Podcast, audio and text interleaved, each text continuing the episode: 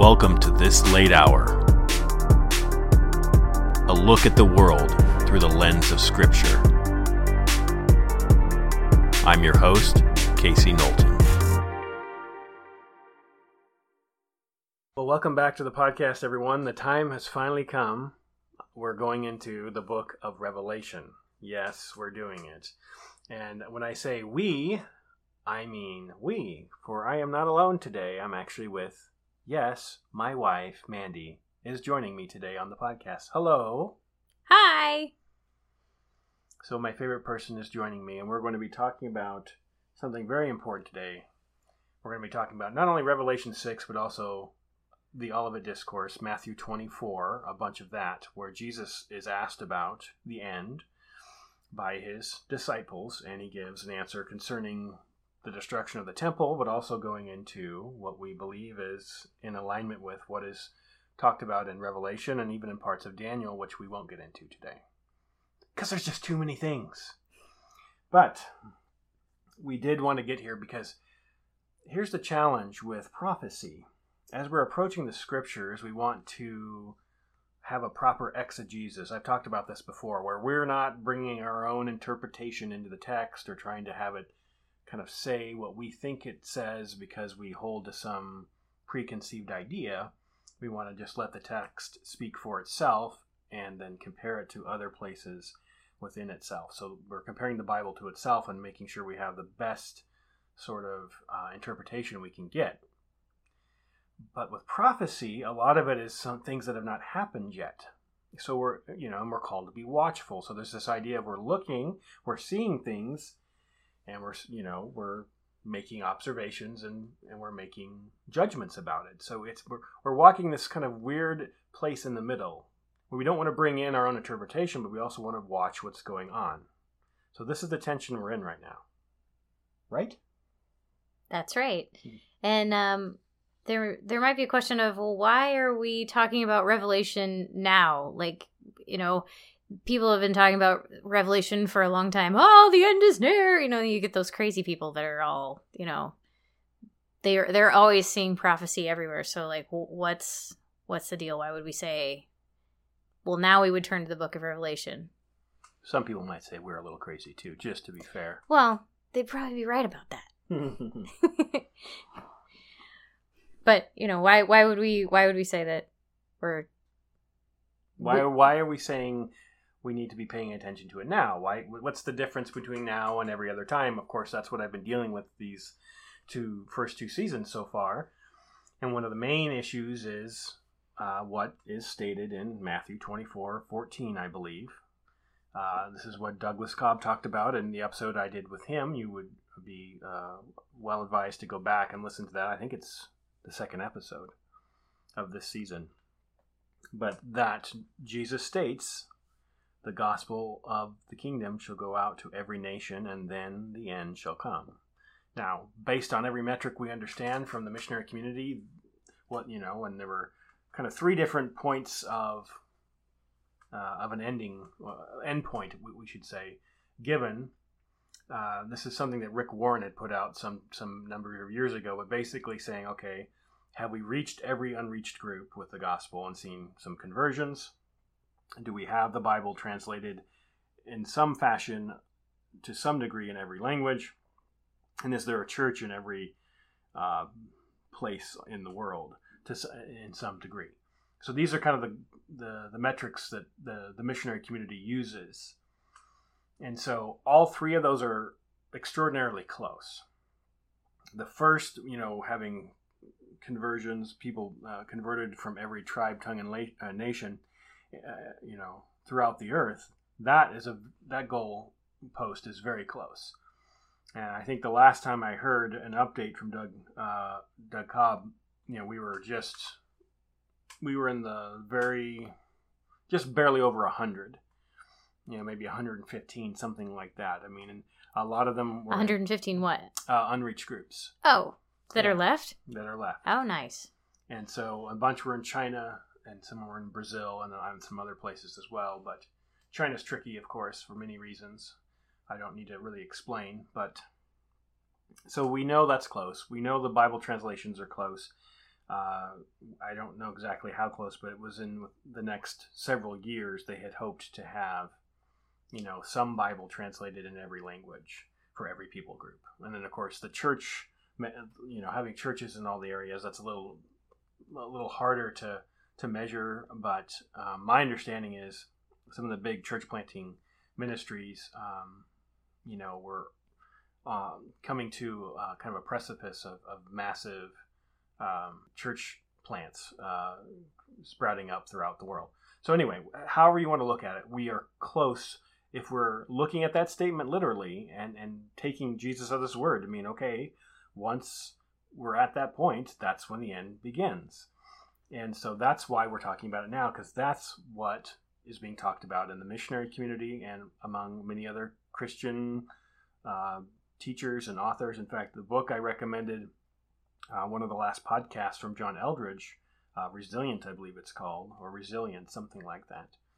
Uh, he notes in there as well. He is in agreement that he thinks we're in the, the time of the ten bridesmaids, which is Matthew 25, where they're all out, you know, waiting for the bride to come and, and have their lamps lit. And there's the, the ones who were wise and had enough oil, and the ones that were foolish and were left behind because they missed his coming. Yep.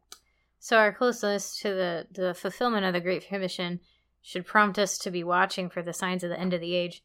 So I'm not looking for them like a crazy person, but I'm looking for them like the 10 versions would be. You know, right. I'm, I'm, being watchful. And uh, no offense to people maybe in the past who were like, oh, the end is near. I mean, the disciples said the end was near. The, mm-hmm. the end mm-hmm. has been near for a while.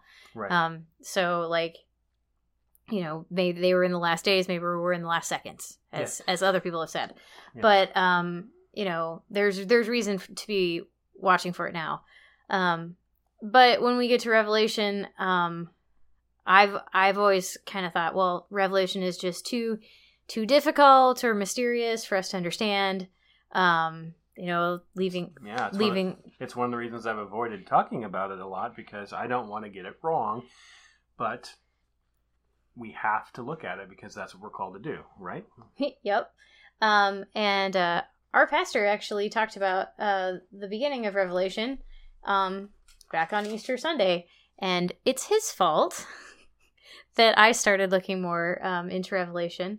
Um, if I if if you've got your Bible out, um, if you could look at Revelation uh, chapter one, verses one through three, and we'll read it. Yeah, we're gonna be we're gonna be in the scriptures quite a bit this episode, just comparing a lot of stuff from Revelation to Matthew and just going through many of these points and then also making observations about things we see going on in the world. Yep. So this would be a good time to get your Bible. So, Revelation 1 1 through 3, this is what it says The revelation of Jesus Christ, which God gave him to show to his bondservants, the things which must soon take place and he sent and communicated it by his angel to his bondservant John, who testified to the word of God and to the testimony of Jesus Christ, even to all that he saw. Blessed is he who reads, and those who hear the words of the prophecy and heed the things which are written in it, for the time is near. That's pointing out that not only are we we blessed if we hear it and read it, but if we take it to heart. Or what did your what did your version say? uh, we heed the things, H E E D, we heed the things which are written in it, for the time is near. Right. So there's a there's a blessing in store for us if we are are taking those taking those to heart or to he- heeding the the message that's there. So um, we're supposed to try to read and understand it. It's it's not it's not just supposed to be mysterious and and left left for just the experts alone. Yes, I think we have outsourced a lot of our understanding and view of Revelation and prophecy to what we call the quote unquote experts. Now, of course, there are going to be experts in their fields, which uh, we should, you know, be very thankful for. People who have given, you know, many hours and many days laboring, understanding different texts and scriptures and interpretation methods. Of course, we don't want to make light of that. But Mandy's point here is that all of us are meant to read this and take heed. And it was given to the church, not to the experts. Right. Um, something I noticed um, in Matthew 24 42, and then again in Matthew 25 13, um, Jesus commands us, he says, therefore keep watch. Um, but it's a command for all the people who hear him. Um, he did not say, now go and designate the smartest people to keep watch and check in with them from time to time. Mhm. You know, he didn't say Mhm. that. Yeah, this is like my first episode from season one. The entire emphasis of that episode was watching and waiting. Yeah. Two things we're called to do and to do well. Right. So um, we we should all be uh, keeping that keeping watch like that, and that means that the material that was recorded in the Bible should be able to be understood by ordinary people through the power of the Holy Spirit, and of course some good studious effort on our part. I mean, it doesn't it doesn't mean that I'm just going to read Revelation or read another passage and be like, "Oh, I understand it immediately." I might have to work at it, but it doesn't mean that I can't understand it. I can understand it. I just need, I'm, you know, I might need to work at it a little bit. Yeah, we- we're definitely no experts, but one thing I can say is we talk about this stuff all the time because every time we turn around, we see something and goes, man, if it's not the end, then why not? That's really bad because every news article, every crazy thing that's going on in the world, every time we turn around, there's something. And so much of it has been reminding us of a lot of the stuff in Revelation 6, which is one of the reasons we wanted to go there because, well, we have some thoughts about it. Right. So many people have different opinions about Revelation. Um, No. Yeah, one, no. No one has a different opinion about Revelation. We're all all on the same page in the church about Revelation. right. Totally. Totally. Um, but uh, my question was when I was um, going through this um, a couple months ago was what would happen if I just set my assumptions aside and just read the text for what it said? What conclusion would I maybe come to? Hmm. So, for all of you, let's see if we could do the same. Let's just read the text for what it says and see what observations come out.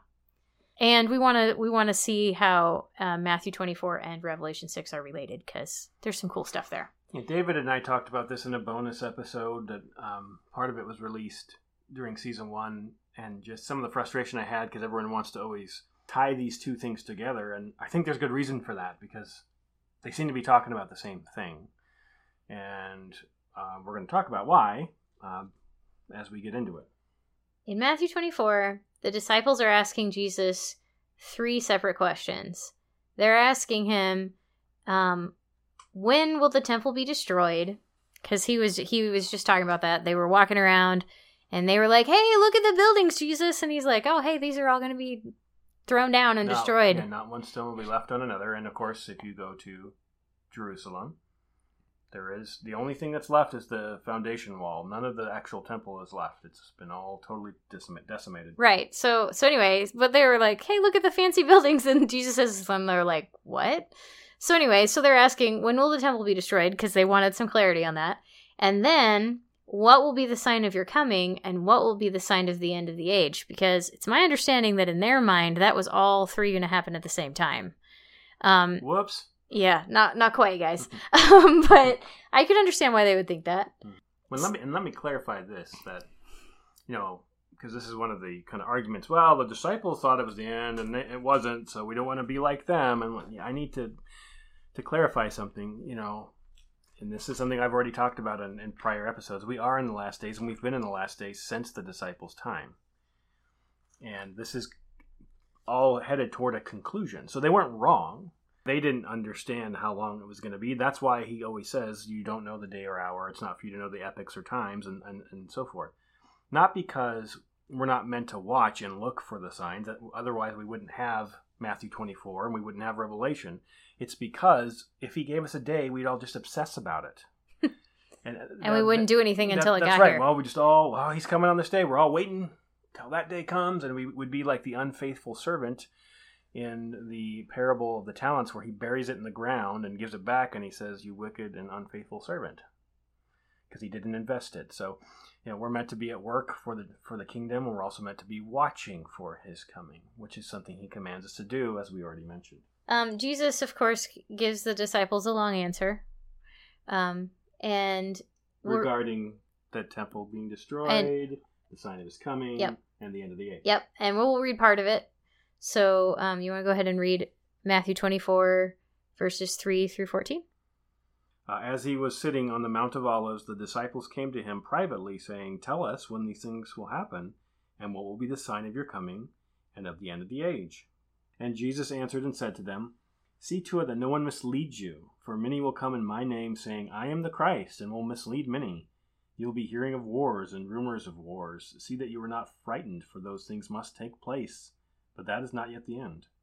For nation will rise against nation, and kingdom against kingdom, and in various places there will be famines and earthquakes, but all these are merely the beginning of birth pangs. Then they will deliver you to tribulation, and will kill you, and you will be hated by all nations because of my name. At that time many will fall away, and will betray one another, and hate one another. Many false prophets will arise, and will mislead many, because lawlessness is increased. Most people's love will grow cold.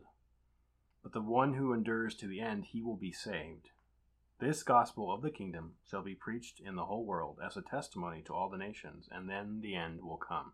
So that's part of his answer. And then in verses 15 through 28, because we're not going to read the entire thing, um, he refers to many other terrible things. Um, some of them re- seem like they refer to the destruction of the temple. Others seem like they might be about to the end of the age, and some parts may refer to both events. Yeah, and we've talked about this on the podcast previously. Right. David and I talk about patterns that we've seen throughout history with the abomination of desolation. That's what he's talking about there. Right. So, really, we're just reading this to set up Revelation 6 and, and the Yes. connections here. Yes. So, um, can you read uh, verses 29 and 31? All right, if we jump over to 29 through 31, here's what it says. This is Jesus speaking. But immediately after the tribulation of those days, the sun will be darkened, and the moon will not give its light, and the stars will fall from the sky, and the powers of the heavens will be shaken. And then the sign of the Son of Man will appear in the sky, and then all the tribes of the earth will mourn, and they will see the Son of Man coming on the clouds of the sky with power and great glory. And he will send forth his angels with a great trumpet, and they will gather together his elect from the four winds from one end of the sky to the other. Now, that would be what many would call the rapture, when Christ gathers the believers, the faithful, the elect to himself. So we all get, you know, beamed up, if you will, up into the sky, ascend as he did. Mm-hmm.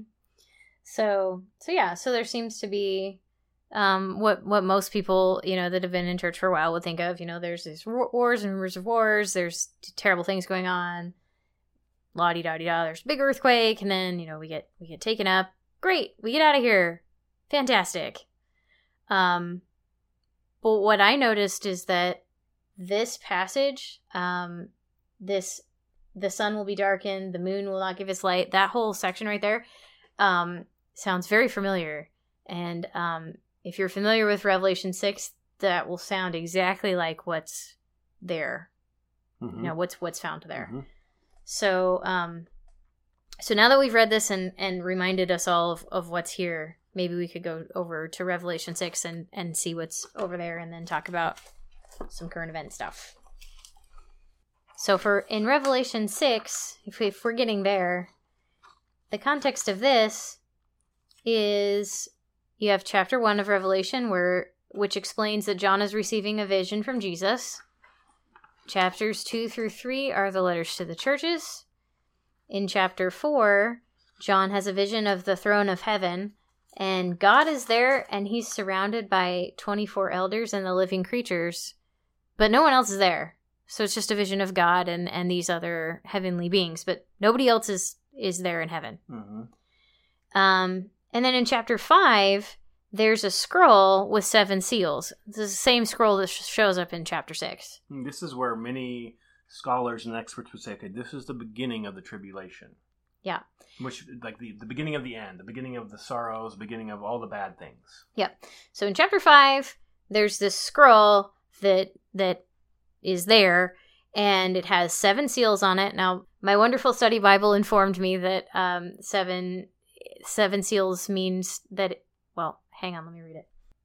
In my study Bible, it says the scroll being sealed with seven seals meant that it indicated it was it had absolute violability, inviolability.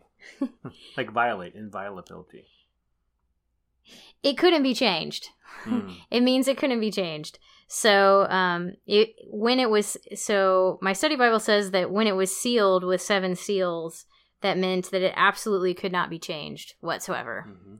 So, um, that was that was the significance of of it of it having seven seals, and it gave some other examples in the Bible of when that kind of thing was used. So I'm relying on an expert for that one. Yay! um, anyway, um, in chapter five, the scroll shows up with the seven seals. Um, the chapter five says, "No one on in heaven, on earth, or under the earth is found that it who is worthy to open it until Jesus comes." Mhm. um, because of his sacrifice, that he is worthy to open the scroll.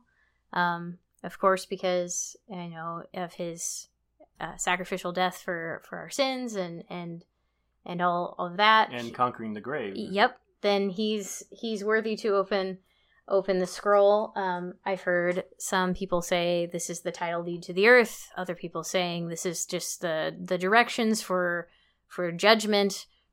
Whatever it, the the the Bible doesn't explain what the what it, the scroll is. It just all we know that when the scroll is opened, that's when all of the judgment and things begin. All the really terrible things happen. So, um, opening the scroll is a big deal.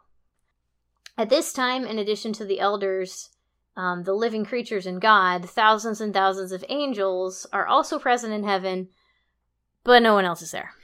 That's still really important. hmm So then we get to um, Revelation 6 itself. And the reason we're diving into this specifically, well, one, all the stuff here in Revelation 6 we believe correlates with what we just read to you from Matthew 24 when Jesus was speaking to his disciples. But secondly, we're convinced we may be entering or about to enter the period of the seven seals. I know that's like, well, wait a minute, that can't be. Well, maybe not, but maybe so. And we're going to tell you why. Yep. Just if if you've always heard about, you know, we we're gonna have a pre-trib rapture, which is what I had always really thought would be the case. Just just hang on, just hang with us for a little bit, um, and see what you think here at the end. We'd be we'd be interested to hear what you think. And so we'll we'll go ahead and read the whole thing, and then we'll come back and make some observations about the text. Right. So if you have a Bible or a Bible app on your phone, it might be worth reading along. And this is an ESV translation. Actually, no, this is an NASB, excuse me. This is the 95 NASB. Revelation 6. Then I saw when a lamb broke one of the seven seals, and I heard one of the four living creatures saying, as with a voice of thunder, Come! I looked, and behold, a white horse, and he who sat on it had a bow, and a crown was given to him, and he went out conquering and to conquer. When he broke the second seal, I heard the second living creature saying, Come! And another, a red horse, went out. And to him who sat on it, it was granted to take peace from the earth, and the men would slay one another, and a great sword was given to him. When he broke the third seal, I heard the third living creature saying, Come! I looked, and behold, a black horse, and he who sat on it had a pair of scales in his hand. And I heard something like the voice in the center of the four living creatures saying, A quart of wheat for a denarius, and three quarts of barley for a denarius, and do not damage the oil and the wine. When the Lamb broke the fourth seal, I heard the voice of the fourth living creature saying, Come! I looked, and behold, an ashen horse, and he who sat on it had the name Death, and Hades was following with him. Authority was given to them over a fourth of the earth, to kill with sword, and with famine, and with pestilence, and by the wild beasts of the earth. When the Lamb broke the fifth seal, I saw underneath the altar of souls of those who had been slain because of the word of God, and because of the testimony which they had maintained. And they cried out with a loud voice, saying, How long, O Lord, holy and true, will you refrain from judging and avenging our blood on those who dwell on the earth? And there was given to each of them a white robe, and they were told that they should rest for a little while longer, until the number of their fellow servants and their brethren who were to be killed, even as they had been, would be completed also. I looked when he broke the sixth seal, and there was a great earthquake, and the sun became black as sackcloth made of hair, and the whole moon became like blood, And the stars of the sky fell to the earth, as a fig tree casts its unripe figs when shaken by a great wind. The sky was split apart like a scroll when it is rolled up, and every mountain and island were moved out of their places. Then the kings of the earth, and the great men, and the commanders, and the rich, and the strong, and every slave and free man hid themselves in the caves and among the rocks and the mountains. And they said to the mountains and to the rocks, Fall on us and hide us from the presence of him who sits on the throne, and from the wrath of the Lamb, for the great day of their wrath has come, and who is able to stand? First, I want to point out the similarity that's there between Matthew 24 and Revelation 6. When it says in verse 14 of Revelation 6, the sky receded like a scroll, rolling up, and every mountain and island was removed from its place, and it's talking about this earthquake. That's like the exact same wording that it's using in Matthew 24. Exactly the same. The thing it also talks about in this in this chapter 6 here about the moon turning red, the stars of the sky falling to the earth it's it's this the same wording. And in Matthew 24, what we see is Jesus says that you know the sun will be dark and the moon will not give its light. The stars will fall from the sky. And then the sign of the son of man will appear in the sky. And then he'll send his angels will send out this trumpet call and he'll gather his elect from the four winds. So it what it seems like is that there's this earthquake event thing. And then what what sounds like the rapture happens at mm-hmm. least in matthew 24 mm-hmm. well if you keep going after revelation 6 that chapter ends there. Chapter 7 is about the 144000 being sealed. That's chapter 7 well it's a, it says that they're they're they're sealed but then um it, also in chapter 7 it says there's there's all these people in white robes that show up cha- all of a sudden. Verse 9 in chapter 7 says, After these things, after the sealing of all the, the Jews who are to be saved, I looked and behold a great multitude which no one could count from every nation and all tribes and peoples and tongues standing before the throne and before the Lamb, clothed in white robes, and palm branches were in their hands, and they cry out with a loud voice, saying, Salvation to our God who sits on the throne and to the Lamb. Yep, and a little farther down, it's uh, in in verse 13 or one of the elders is asking, "Hey, you know, where'd these guys come from?" And John's like, "Well, hey, uh, sir, you you know." And the elder answers him, the, "These are they who have come out of the great tribulation. They have washed their robes and made them white before the blood of the Lamb." So we're pointing this out, and we're because in the previous chapters of Revelation, all that John is seeing in his vision is you know heavenly creatures in heaven he's seeing the elders he's seeing the living, the living creatures. creatures he's seeing angels and it mentions the prayers of the saints but it doesn't but no no saints are there. It's pretty specific about that. Mm-hmm. and then you have the seals. And then um, after this sixth seal then suddenly this great multitude shows up in chapter 7 in white robes. And it says they were taken out of the, the great tribulation. And you go wait what? And then if i go back to matthew 24 mm-hmm. where it's using that exact same um, language to describe what's going on with the sun being darkened the moon will not give its light it says at that time the sun the sign of the son of man will appear in the sky and um, he will gather his elect from the four winds to me that's that's sounding very much like the rapture and it's occurring in both Matthew 24 and Revelation 6 in this in the same order. In the same place. It's before the seventh seal is opened. Yes. So this scroll that has seven seals and this and it's being slowly opened and as it's being opened there's these terrible things that are that are beginning to occur which in Matthew 24 um that's talking about well there's there's going to be you know famines and and all these things and it says there's gonna it's the beginning of the birth pangs yeah so if i go back to that let's go back to that really yep quick. go back to it matthew 24 4 this is when he's answering to them of all the things that are to come and these are what we believe are the first um, five seals you know, maybe the first four seals. Okay, he says, "See to it that no one misleads you." Actually, be the first four because he gets on to persecution after this. See to it no one must no one misleads you, for many will come in my name, saying, "I am the Christ," and will mislead many. You'll be hearing of wars and rumors of wars. See that you are not frightened, for those things must take place, but that is not yet the end. For nation will rise against nation, and kingdom against kingdom, and in various places there will be famines and earthquakes, but all these things are merely the beginning of birth pangs. Yep. So he's saying it's not the end yet. He's warning us. These things are bad, but we're not there yet. It's not the end yet. Right, and that would make sense with what's happening in Revelation. And and I would like to point out too, like Jesus was answering the disciples' question of, um, you know, what will be the sign of his coming? What will be the signs of the end of the age? But he wasn't giving them a complete revelation like he was to John. Mm-hmm. So he wasn't giving every single detail. Um, he was just giving them kind of a general outline. Um, so we're not going to see every single detail in his answer in Matthew 24, but man, do we see a lot of correlations there. And it makes me go, well, wait a minute. Uh, This, I, I've always thought, well, I, you know, there'd be a, a pre-trib rapture before anything really happens. I get, I get to leave. Yeah, before the seals. Yep. But, But it- what is the fifth seal? Persecution. And what does Jesus say in verse 9 of 24? Then they will deliver you to tribulation. And I know this is really upbeat here, guys, but just, just hang with us. They will deliver you to tribulation and will kill you, and you will be hated by all nations because of my name. At that time, many will fall away and will betray one another and hate one another. Many false prophets will rise and will mislead many because lawlessness is increased. Most people's love will grow cold.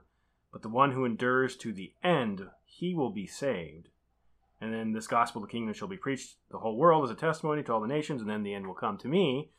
This signifies that, well, if if the persecution is the fifth seal, and there's been no disappearing of the people yet to meet the Lord in the clouds, and if if these things are just the beginning of the birth pangs, the end is not yet. That means based on what we're reading, we're not zapped up before the seals start. At least that's how we're reading it, right?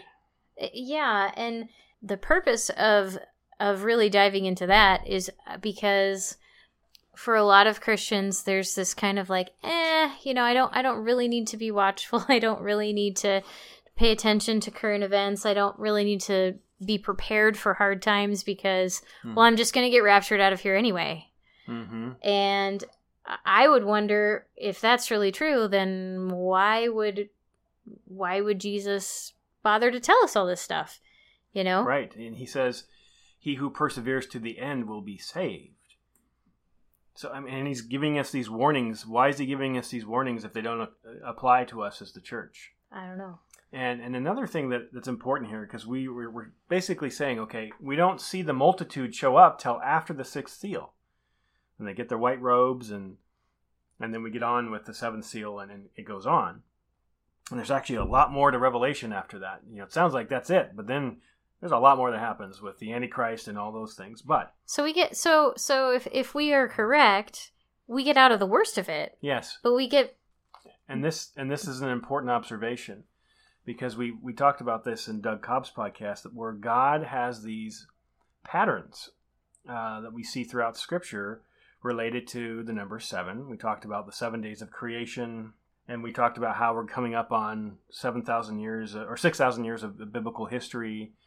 Okay, you have six seals that, as far as we can tell, based on Matthew twenty four and Revelation six, that we're here for and on the seventh before the seventh we are taken up so we are we get to rest we get to be taken away and so that pattern fits what we've been already seeing throughout just studying our eschatology here and so it's still a pre-trib in a sense i mean because the end is not yet that's what he says you know because after the seals you, go into two different other sets of, of, of judgments you have trump the trumpets and the bowls which are awful. These, I mean, they're kind of similar to the plagues of Egypt and worse. So, um, yeah, I don't want to be here for those. No. No. Um, Um, and and I will say, like, to clarify what I was saying earlier, God God has recorded all of the end because there will be people who are left here later and are you know become Christians later, and it's it's a good guide for them to know what's going to happen. right. So, but what I'm wondering is, you know, if if belie- as most believers or or as many believers who are, you know, saved now, they're like, well, I don't need to worry about any of this. It's like, but there's this whole entire book here. Maybe we should pay attention to it because, you know, Jesus repeated more than one time that we needed to keep watch, and he's given us things to watch for. And perhaps it's because we will face some hard times and we need to we need to do some things to, you know, Be be, be prepared. prepared for them. That's right. So let's let's look at what what each one of these um, seals is, and maybe make some observations of things that we've been noticing.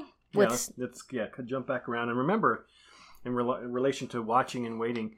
You know, I think in this in Hebrews it also says that we will see the day approaching. Mhm. You know, and then and then Paul says in uh, is it Timothy or Philippians uh, or Thessalonians? I think it's Thessalonians. it's one of those books. I think it's Thessalonians. well, basically, he says, yeah, pick pick your book, but it's Paul, and he says, um, you know, the whole idea of like, uh, you know, uh, I'll come like a thief in the night, but you know, and those who are asleep will be taken off guard, but we are not asleep. We should know, like, it won't catch us off guard because we're watching. We see the day approaching. We're like the the bridesmaids with their lamps lit. So that's that's the whole purpose of this podcast because we're looking around going, I think the day's approaching, guys, and I'm not so sure we're gonna get raptured out of here you know, without having to to suffer through this. Yep. And we're not saying we know the exact day or the exact hour. No one's saying but that. nope, but we definitely think that we're noticing a season. That's right. Which is which is something that's being communicated in lots of circles of the Christian community, Mhm. and I think I think you should you know just take note of that. This is not just some pie in the sky wild thing we're pulling out of our pocket. And I think most people, when they're being honest, will look around and go, "Yeah, it does kind of seem like we're getting near the end, given the amount of chaos and just reading my news feed or my Twitter posts. Wow, this is Mhm. not good." Right. All right. So um, I'm I'm gonna read out of out of mine. I uh, we have we have Bible translation division in our household. I use the NIV, but I use the old, uh, old NIV. So um, I'm just gonna read this paragraph in mine. Um, just And just there- to there's it. no division. and it's just we Uh, use the- different versions. The old NIV is fine. so if it was um, the new one, we might have to yeah yeah yeah. have some division. Anyway, um, so back in Revelation six, chapter or sorry, verse. Yeah, it's verse one. Um, I watched as the Lamb opened the first of the seven seals. Then I heard one of the four living creatures say in a voice like thunder, "Come." I looked, and there before me was a white horse. Its rider held a bow, and he was given a crown, and he rode out as a conqueror bent on conquest. So the first rider is a conqueror bent on conquest. And one thing that Casey and I have talked about before is that um, in this book, um, sometimes it's easy to get stuck on, well, it's a rider, so it's got to be one person. But really, it's a personification of the spirit going out. An event. So it doesn't have to be necessarily one person, it can be a group of people um, as well. Yeah, and and you know, because I think one of the general sort of interpretations, oh, that's the Antichrist. Okay, I don't know that I agree with that. Maybe I could say a spirit of Antichrist because if we go back to Matthew 24 again, what's he say there? As we, you know, in our text that we were reading from, he said, you know, if we were going to to align these together and say, okay, this is comparing to the seals and to what he says there to his disciples, and he says, um, many will come See to it that no one misleads you, for many will come in my name, saying, I am the Christ, and will mislead many. So that to me doesn't sound like an antichrist like as a one individual. Right. It sounds like multiple individuals who are, you know, speaking in a way that elevates them into a godlike position, you know, um, something like that. Yep, it could be like that. Um, and uh, you know, it's it's uh, it's interesting that this is a it, it says a conqueror bent on conquest, but it's not necessarily war. That's the other thing people I think get Mhm. stuck on in this one. Well, it has to be a war, but that's not what it says. It just says conquest. There's many ways to take over things. I know that um, during the pandemic, we saw gov- crazy government overreach worldwide. You know, What do you mean? I mean, that- you can't be political on here. it's that's government overreach. What do you mean? so, but like that's that's a form of conquest right there, and it involved no war whatsoever. hmm Um, so I think if we looked carefully around what's going on, we would see lots of governments um, and Well, groups Yes, and having conquest. And here's another observation: the rider is given authority. right. He's given a crown. He doesn't come with a crown. He's given it. It's given to him. Then he comes forth. He also has a bow. Now there's no arrows, but you know I don't know if that's important. But we know a bow is not a weapon for close combat. This is something where you're firing from far away. So someone with authority uh, that is affecting things from a distance Right. This has been in my trailers. This has been things I've mentioned many times. They are globalist, and the reason why we come back to globalist and, and frankly the World Economic Forum Because they're crazy. is, I mean, because there's such a global aspect to this, and if we get down into Revelation later, way past the, the chapters we're in here, later toward near the end of the book, it, you know, talks about the rise of the Antichrist, a single individual who is coming. He's an you know an anti-Jesus. He's he's coming as a godlike figure, but he is anti-God. He is anti-Jesus and anti-Christ, and that he you know is establishing or or is given over authority to this global government, um, global currency. You know, talks about the mark of the beast. Everyone knows the six six six and everything, and that you cannot you know buy, sell, or trade without having the mark. Yeah, that's later. That's much later, and you know that's not what we're talking about here. Uh, but the World Economic Forum is is having an effect and influence on like ev- pretty much every nation and dozens of leaders around the world.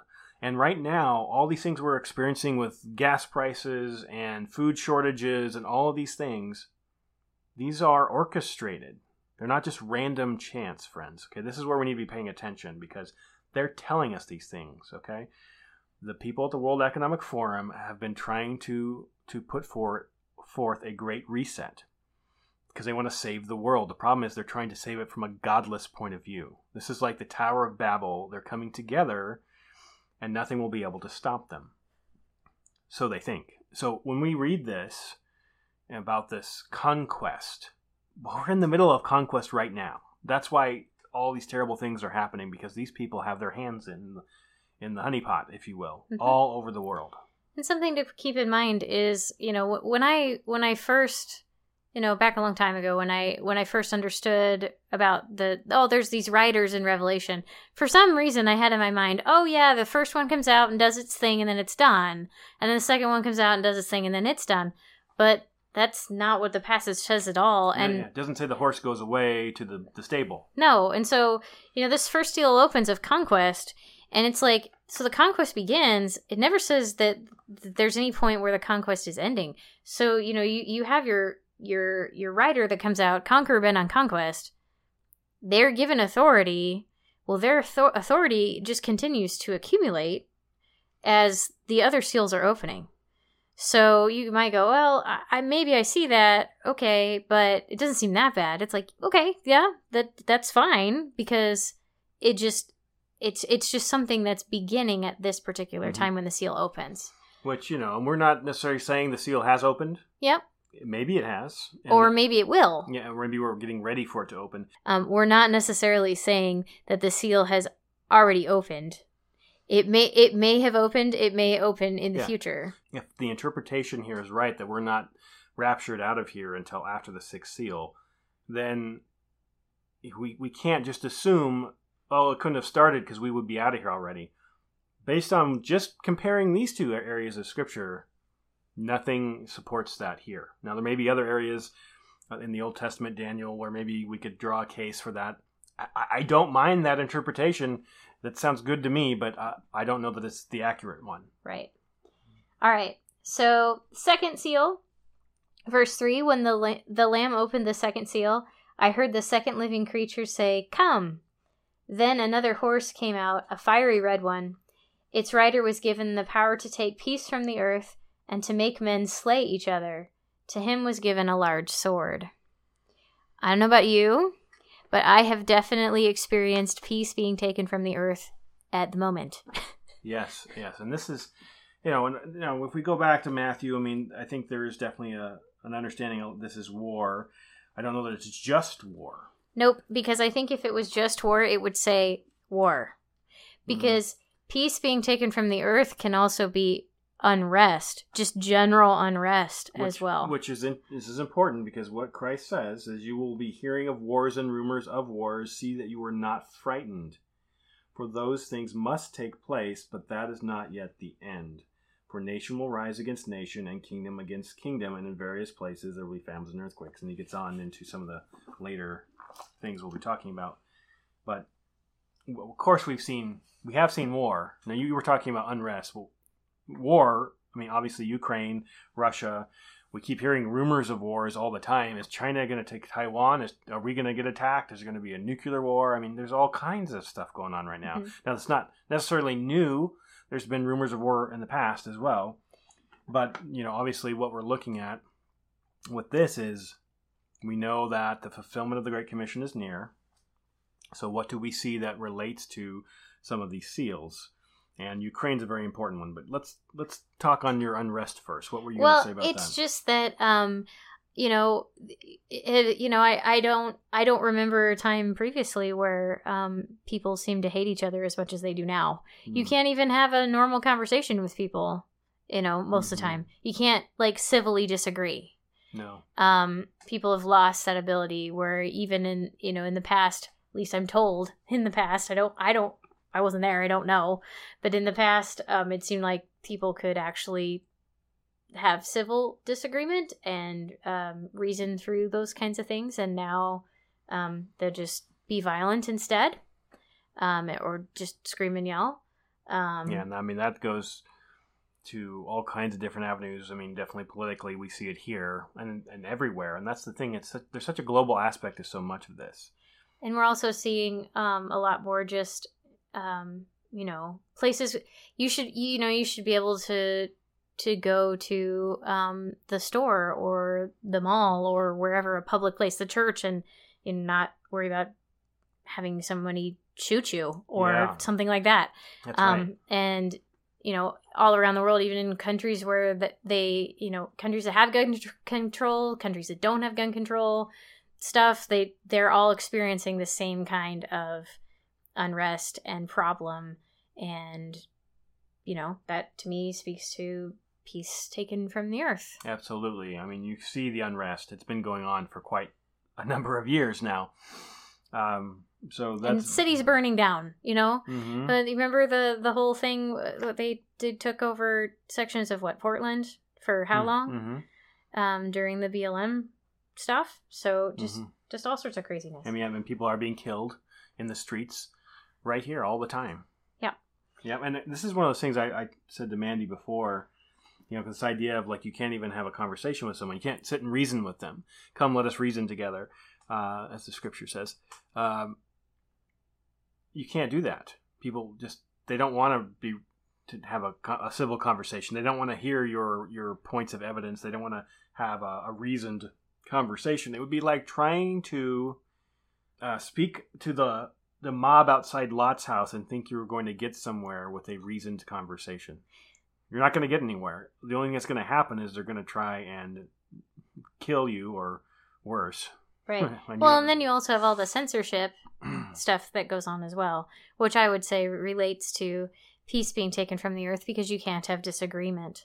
Um, that that's a milder form. hmm Um, that's in there too. Um, but I think that for me, when I was reading this passage, um, that when I got to the third seal, I was like, "Oh my!" hmm that was the one that made me go, "Okay, I Yes. I think this is going on now." Yes, because the first two, um, in some fashion, you could say there's been elements of those that have happened throughout history. hmm But there's some things about this third one with some thing, things going on right now that are so specific. It's hard not to draw some parallels. Now, we could be wrong, absolutely. Uh, our point here is just to make observations. Yep. And uh, I don't know that there's been anything quite like this in history where it's it's aligned so perfectly with what we're reading in the seals. So But go ahead. Verse 5 says, When the Lamb opened the third seal, I heard the third living creature say, Come. I looked, and there before me was a black horse.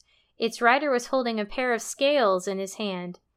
Then I heard what sounded like a voice among the four living creatures saying, A quart of wheat for a day's wages, and three quarts of barley for a day's wages, and do not damage the oil and the wine.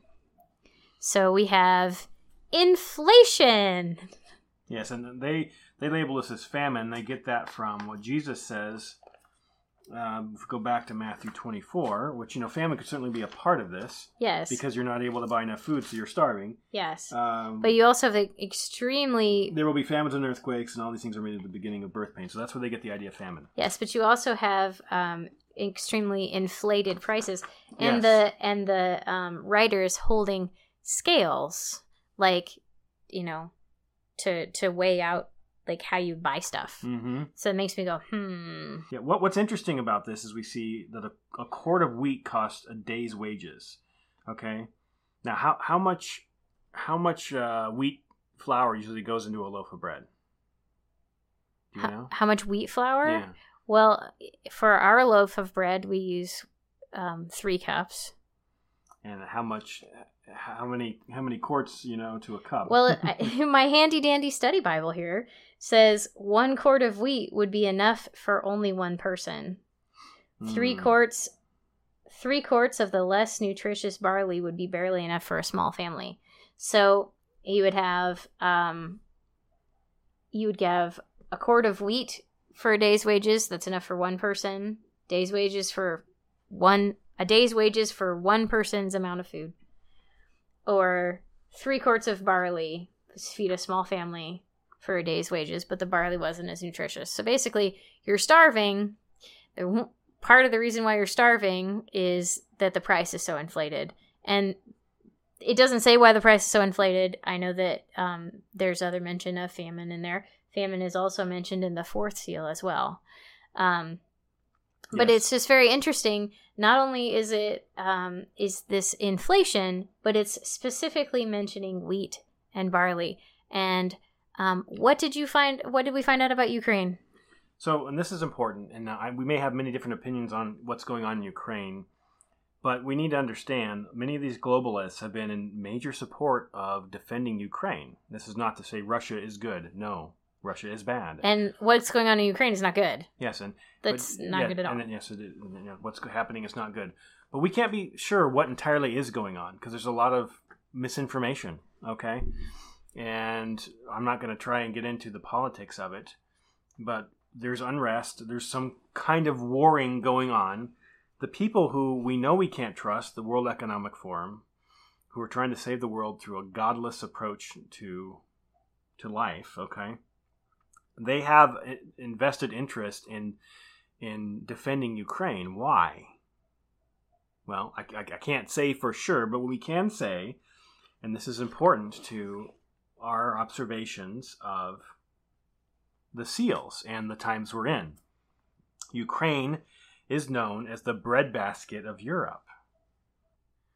What's fascinating about the seal and what caught our attention, you know, because it's very specific here. You know, it, it- you know, we see inflation, we see famine, uh, starvation, hunger, but it's specifically mentioning wheat and barley. So Ukraine and Russia, and I'll link a, the website for this information. Ukraine and Russia produce about a third of the wheat traded in global markets and about a quarter of the world's barley, according to the Washington based International Food Policy Research Institute. Exports from the two countries, which also include sunflower oil and corn to feed livestock, account for about 12% of total calories traded in the world. It's a lot of food. The war could affect at least three wheat harvests, is what their agri- uh, agricultural minister said. Yeah, over in Ukraine. So, um, And Russia is not our friend. So you have them controlling a bunch of the world's wheat and barley, uh, grain supply, essentially. And what is this saying? Hey, it's going to cost a day's wages just to to get you know enough grain to make a piece of a loaf of bread. Right. Now, does that mean the seal's opened yet? I'm not going to say that it does, but I can see the potential for um, this kind of thing to be going on. I can see, hmm I can see wheat, I can see barley, I can see a problem there. Um, I can see inflation coming Yes, with we, those things. I mean, in every every prediction, every forecast with our economy, with inflation, with the food shortages, is that it's going to get worse. It's why I was urging you to have extra water and food because we're not only looking at it just from a kind of a political or kind of human standpoint. We're looking through the lens of Revelation and what it's saying. Right. We also have not just Ukraine and Russia, but um, just the the drought that's been going on in um, many countries around the world, the crazy wildfires that have been impacting Mhm. all sorts of of harvests. The, Um, the drought could be so bad it could create another dust bowl, was what they said recently. right because of um, yeah, that and just not having enough fertilizer. Um, there's there's all sorts of, of things if you watch the news that are things that are impacting our ability to um, have enough food. So, which actually leads straight into um, the fourth seal. So, if I look at um, chapter six, verse seven, it says, "When the when the Lamb opened the fourth seal, I heard the f- voice of the fourth living creature say, Come.' I looked, and there before me was a pale horse. Its rider was named Death, and Hades was following close behind him. They were given the power over a fourth of the earth to kill by sword, famine, and plague, and by the wild beasts of the earth. So, of course, we we see how famine would be related um, with what we were just talking about. Um, I don't think we've had any, uh, you know, uh, taste of pestilence recently. and uh, you know the wild beasts of the earth. Um, a, a quick Google search will bring up if you if you just search wild beast attacks. Oddly enough, um, will bring up all sorts of um, increase in that around the world of just different kinds of wild beast attacks.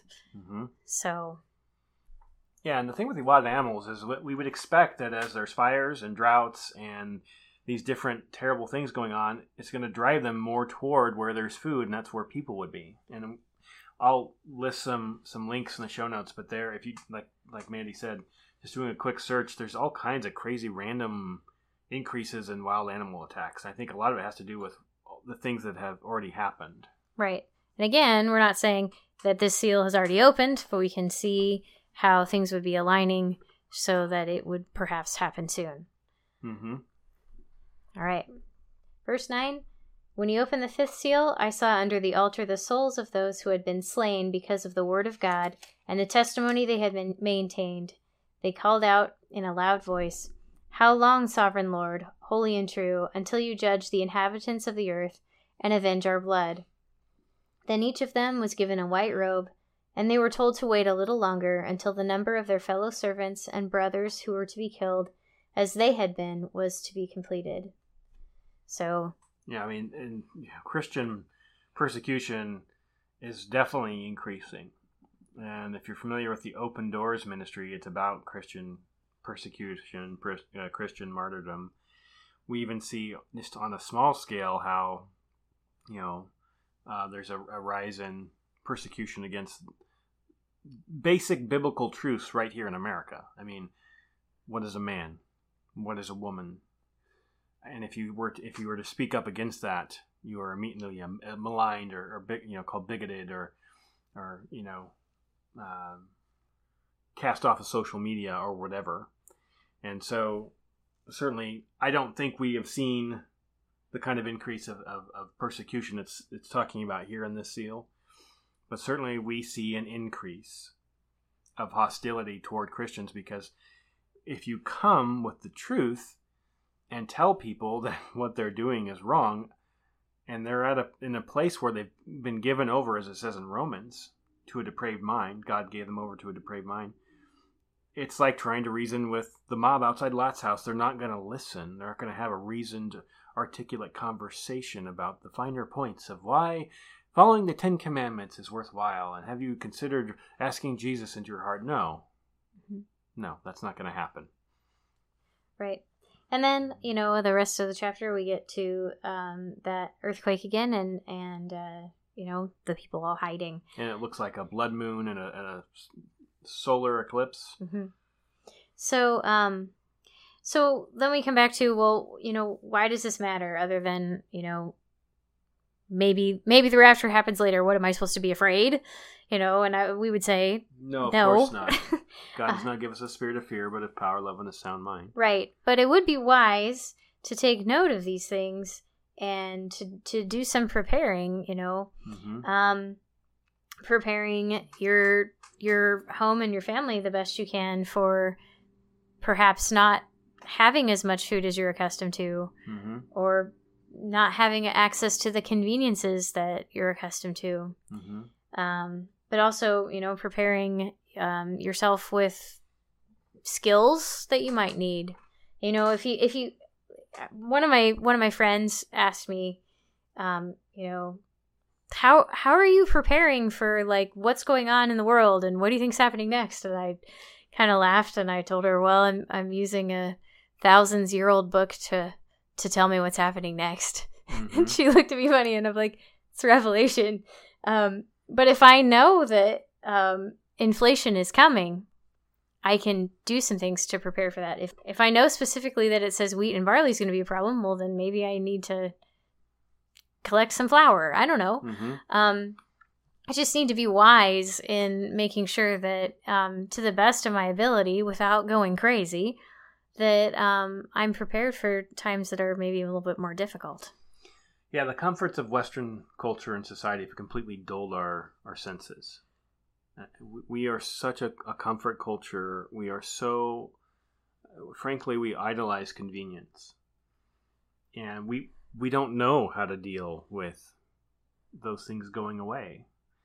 Like that just, what do you mean? Like I can't go to McDonald's and get my, my Happy Meal? What do you, what do you mean I can't just, you know, watch what I want on TV and, and not worry about the power being cut out or you know having enough water or having enough like we just we, we've we've taken for granted these things uh, these freedoms that we have here specifically in America and some other Western um, Western culture countries Mhm.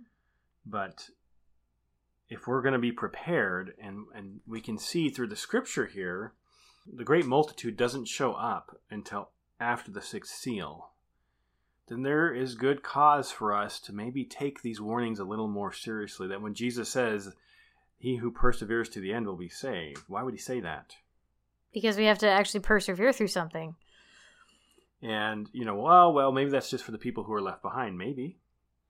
That would be nice. But I'm not convinced based on what the scriptures are saying. Like, again, if we just compare Revelation to Matthew 24 and just look at it, and we see a, a very similar pattern in both books, and we see uh, what's going on in the world very much aligning with what we see in the seals, or certainly building up toward uh, an even worse uh, amount of, of these things, whether it be inflation, famine, wild beast attacks, uh, natural disturbances.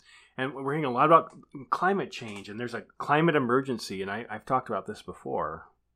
These are the increasing birth pangs. No man is can no man or men or group of men or women can save the planet through their godless pursuits.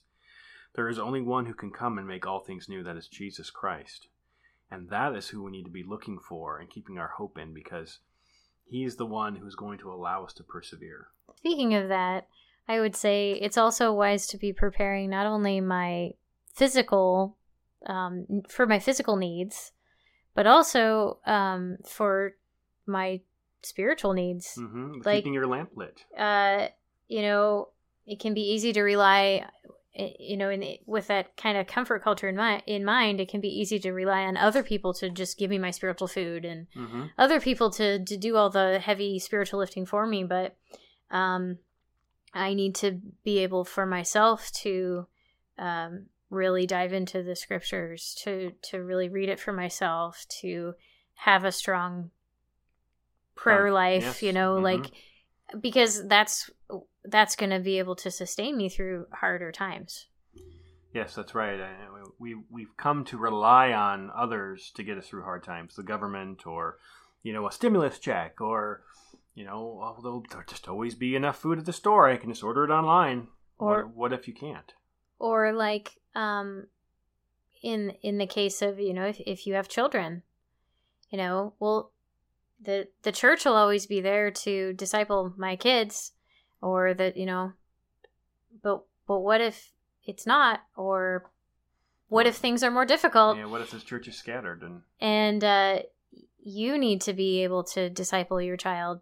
Like the, people need to know how to do that. People you know we need to be able to to start helping our children more at home and not relying just on church to do those things for us so there's a lot of preparing just just knowing that if if if I know that hard times are coming, I need to be able to prepare myself my my physically but also spiritually to make it through those difficulties. So it would involve sitting down and taking inventory of okay, what are my physical needs? How am I how am I planning on meeting those in a reasonable way, you know, not going crazy. Um cuz you know, there's only a certain certain number of things I can do. Mhm. and then you know i have to rely on god to to meet the needs. You know i've only got so much storage space and, and all. Um but still certain number of, of of things i can do there. But also my spiritual needs and and what are those and and what areas am i weak in? And i need to to figure that out as well because Mhm. the time is short Well, that's a good point. You know, I think I think there's an attitude in church. Maybe it comes from the pre-pre-trib, if you will, view. Uh, because I would say this is still a pre-trib view. That what we're discussing here today, if we want to just get into the you know the technicalities here, you know, he says the end is not yet. You know, the, these are the beginning of birth pangs, and then the end comes once people are, are raptured up. And so, you know, you could say maybe that the, the seventh seal is really the beginning of like the end and and and progressing that. Well that would make sense because it's like you know it's like a letter. Your letter's not opened and ready to be read until the envelope is open. Mm-hmm. Right? Mm-hmm. So in the same way the judgment is not ready to happen until the the envelope or the seals are opened. Mm-hmm. It's kind of the same. Yeah that's a good that's an interesting observation um one one final thing i'll say and this is you know later in the book of revelation and i talked about it earlier but you know we see this globalist movement of all these different countries coming together and there's something kind of at first blush that seems like oh that's so good you know and we're all in this together. Like you know we think about the pandemic and we're all we're all coming together but you know we've got to remember that the story of babel when when godless men and women come together to solve their problems god does not see that as a good thing he had to confuse their languages and disperse them across the globe um, and there's there's multiple reasons to that. One of them was they were supposed to have done that already and they were disobedient, but they they were thinking they were as great as God. They could reach to the heavens. And here we see all these globalists coming together, and you have uh, one of these guys, um, uh, the, the Israeli doctor who I can't remember, can't pronounce his name. He's a very scary dude, but he, he calls the resurrection of Christ fake news. This is one of the globalists friends. Okay, uh, but you know, and then and, and then Bill Gates, he's he's part of the globalist uh, elites as well, and he's he's been pushing all this vaccine stuff for for years, and he's had a heavy hand in all the stuff with the vaccines during the pandemic, and whatever you think of them and their efficacy and all of that, put that aside here. What did we see that nearly came to fruition during the pandemic? A vaccine passport and it would have been a major roadblock to being able to buy or sell. Uh, you know, to go to a place and use your money, whether it's the store or a restaurant or a movie theater, whatever. This is something they nearly implemented. Okay. Now, I'm not saying the vaccines are the mark of the beast, but I am saying we see that globally, this nearly happened, where everyone, you know, not everyone, of course, but many people around the earth have taken this vaccine and many countries have put out some kind of vaccine passport uh, sort of system, uh, and certainly the the um, the infrastructure is in place for that. uh, you know, so to speak. So, you know, just looking at that and comparing to what we know in Revelation, where wh- whoever doesn't have this mark can't buy or sell. That's, I mean, that's that's almost the same thing. So I don't think I don't think it's out of the realm of possibility as we continue to look at Revelation and what's going on in the world to say, yeah, things are looking really late in the hour. This is why it's so important to be prepared. Because the reason Jesus gave us these warnings was not so we could just like, oh, that's interesting. It may require more of us than we are expecting it will. And one thing we know Jesus has promised is that we will suffer. And he calls us to pick up our cross daily and follow after him. We need to be preparing in our hearts and our minds for increasing persecution and difficulty in life and not just expect that things are always going to go well. And that's a little sobering, but there's a reason he gives us these warnings. He says, Don't lose heart. And that is why he's, he's put these things down here, because they must take place for, in order for the end to come. So, with that in mind, be on the alert. Yep. Be on the alert, dear Christian, because the hour is late. Until next time. God bless. You have been listening to this late hour. Your contribution helps pay our fees, improve our equipment, and build better content. It is my hope that your continued support of our show may bring future interviews and exclusives. Our goal is to always be improving our show so that the church may be strengthened in our mission to bring salt and light to this present darkness. May God richly bless you.